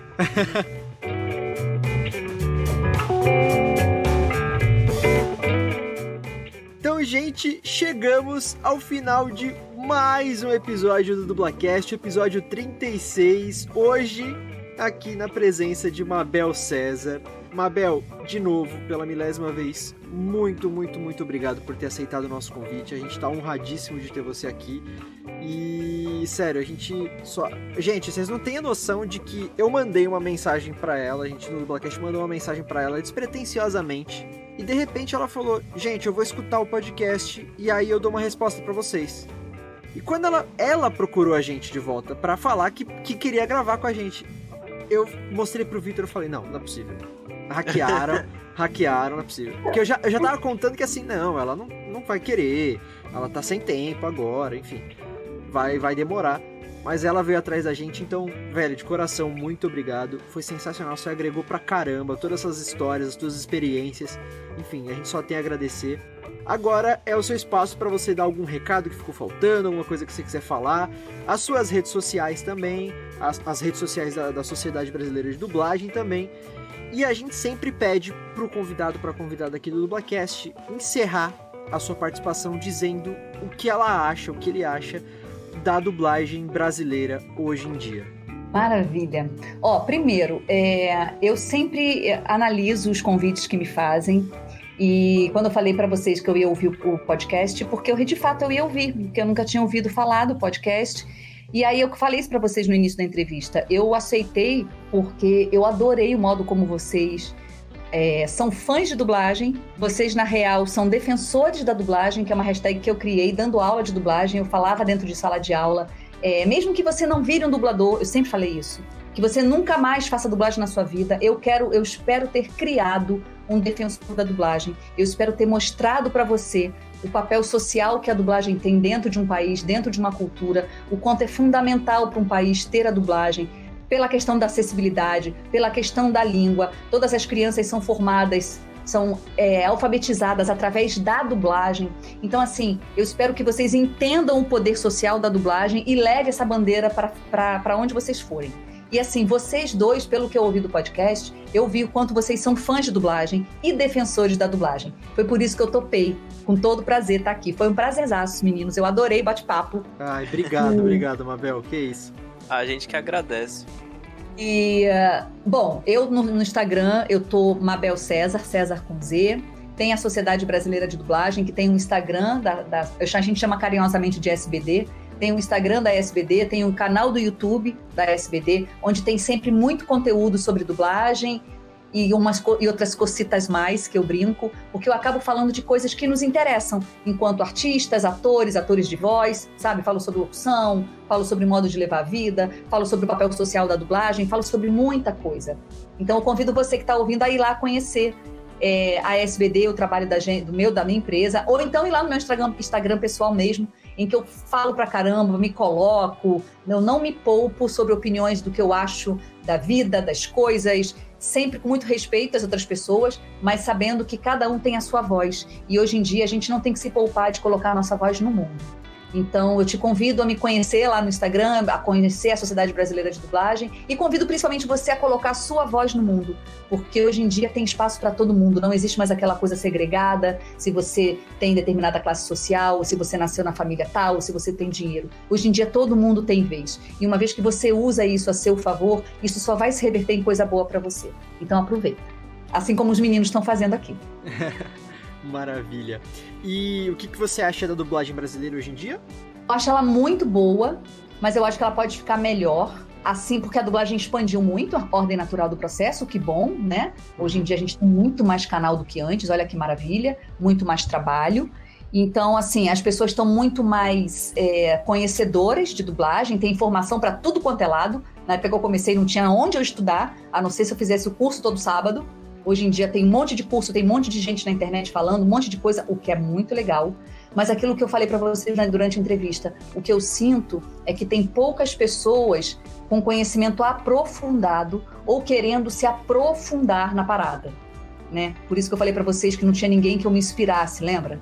Por uhum. causa disso. Então eu espero que daqui para frente, com essa quantidade de trabalho que a gente vai ter, graças a Deus, todo mundo abrindo, abrindo, ampliando um leque, que as pessoas escolham cada vez mais se aprofundar nos conhecimentos. Eu tô aí para isso, a SBD tá aí para isso, os fóruns estão aí para isso, sair do raso e sair daquela coisa de é só uma preferência. Ah, eu prefiro fulano porque eu prefiro fulano. Não, você prefere ele por quê? O que, que ele te traz? Que tipo de ator ele é? Qual é a qualidade de ator que ele te traz para dublar aquele outro, sabe? Então, assim, espero, é, peço que as pessoas conheçam mais sobre isso para se aprofundar, porque eu acho que a gente tem muito pano. A gente ainda é uma das melhores dublagens do mundo. Quando vejo dublagens de outros países, eu sempre vejo como a, como a dublagem brasileira é boa mesmo. Era antigamente, continua sendo. Mas como também tem muito trabalho rateando aí, que não tá lá grande coisa, se a gente não cuidar, a gente pode perder a mão desse negócio. Então, pra gente continuar sendo uma das melhores dublagens do mundo, dublagens do mundo, a gente tem que segurar esse rojão aí de forma bonita. Entendeu? Com conhecimento. Com certeza. então acho que é isso. Acho que é isso, né, Vitão?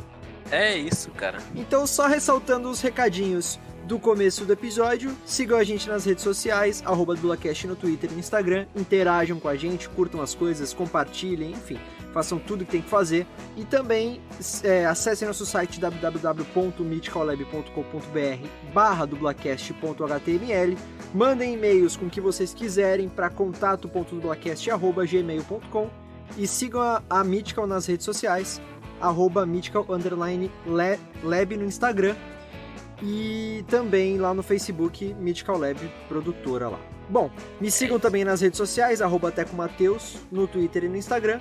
Teco Mateus com dois As e TH, então Teco Mateus. E é isso, muito obrigado mais uma vez, Mabel. Muito obrigado a quem está escutando o episódio até agora. E agora a vez do Vitor, Vitão.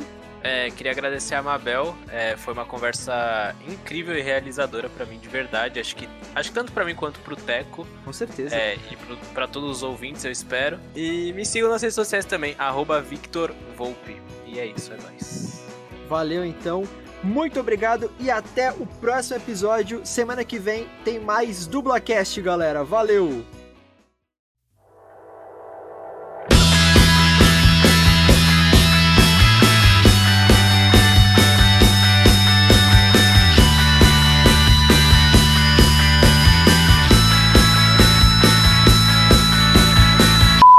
Fiquei desesperada, literalmente, com uma filha amamentando, um marido que falou: Você tá louca? Você Mabel, virou o quê agora? Desculpa, acho que foi, foi uma moto que passou. Você poderia repetir só essa parte, por favor? Repito. Até encostei a janela. Obrigado. É, imagina. Uma, uma coisa que você. Só deixa eu, desculpa, só deixa eu é, colocar aqui que eu já fiz a pergunta pra não me perder. Sou bem metódico, viu, Mabel? Então toda. Tô vendo. É. Você é virginiano? Não, eu sou canceriano. Canceriano, mas tem alguma coisa aí no seu ascendente ou na sua lua, menino? Não é possível. tem um desenho que eu esqueci o nome, a Mel vai me matar. A Mel Ah, Garcia. Peraí, deixa eu ver se eu lembro. É, é, Oswaldo eu lembro. é, um, é um pinguinzinho, não é? Esse é o Oswaldo. Osvaldo. É que Eu travou pra mim, dele. foi o que você falou? Foi. Ah, tá, é que tinha travado, desculpa. Ah, bom saber já. Eita, É, É, desculpa meu celular. imagina. Mabel, a tá gente bom. tá tomando muito teu tempo, né? Desculpa, mas a gente já tá acabando, tá? Não, imagina, eu sei que podcast é assim, relaxa. É, não, porque é aquele negócio, geralmente a gente grava uma hora e quarenta, duas horas de bruto. Só que o que vai pro ar é tipo uma hora e vinte, uma hora e dez. É, normal, normal. Mas a gente já tá, já tá acabando já. Deixa eu só ver aqui o nome de uma coisa. Uhum. Com certeza. De um último game, de um game que eu fiz pra eu contar pra vocês. Peraí, que eu sou. Eu tô falando pra vocês que eu sou péssima de nomes. E e jogo. é diferente. Ah, Pode falar, pode falar, desculpa, desculpa. Eu tô, eu tô, eu tô explodindo de vontade de falar o que eu dublei já na primeira escala que eu tive na minha vida e até agora não saiu. não pode. não do posso, Brasil? cara. Do Hã? Brasil? Foi, do É do Brasil, Brasil? do Brasil. Não pode, eu tô sabendo. não pode ainda. Não dá, não dá. Vou poder espalhar, gritar pra todo mundo ouvir, vai ser incrível, lá lá lá. Mas enquanto isso, bico fechado. Com certeza. Não, não falei nem, oh, não falei nem pra minha mãe, nem pro meu pai, nem pro meu irmão. Eu imagino a felicidade de vocês quando vocês forem escalados lá pra fazer o negócio. Sim. Parece pergunta de. É, como é que fala? Putz, agora me faltou a- a- a- o programa. Ah, Marília Gabriela. Gente, então agora estamos chegando ao final de. Opa, desculpa, errei, é chegamos. Gente, então agora chegamos ao final de mais um episódio do Dublacast. Infelizmente, o episódio de hoje foi sensacional. Nossa, pareceu que foi infelizmente foi sensacional, né? Peraí, deixa eu refazer. deixa eu Você é refazer. muito perfeccionista, que Ele sensacional. é, ele é. Nossa, tem Ah, dias cara. que eu xingo tanto ele, ô Mabel. Você não tá entendendo. É, acredito. Foi mal, foi mal, gente. Vamos lá. Tá divertido. E sigam a Mythical nas redes sociais, arroba underline, underline lab, perdão. Vou fazer de novo.